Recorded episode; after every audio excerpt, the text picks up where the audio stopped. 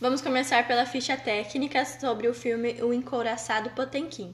O país de origem é na Rússia, o ano de filmagem foi em 1925, o gênero é história, suspense e guerra. A duração do filme foi de 1 hora e 15 minutos. Uh, essa obra, é, como já dito, ocorreu na Rússia, que na época estava passando por uma crise econômica e muitas revoltas. A que se destaca é a disputa com o Japão pelo controle da Manchúria uma região no leste da Ásia que atualmente equivale aproximadamente à região nordeste da China. A tentativa de ocupar a Manchúria marcou o início da guerra, que representou um desastre ainda maior para a economia russa.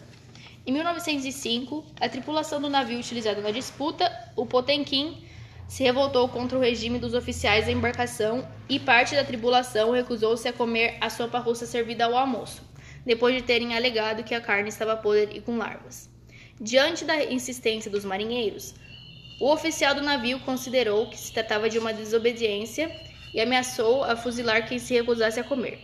Nesse período é que encontramos as grandes manifestações, como o Domingo Sangrento, que foi um massacre acontecido em 22 de janeiro de 1905, onde manifestantes marcharam até o Palácio de Inverno para apresentar uma petição da, para o poderoso governador da época da Rússia.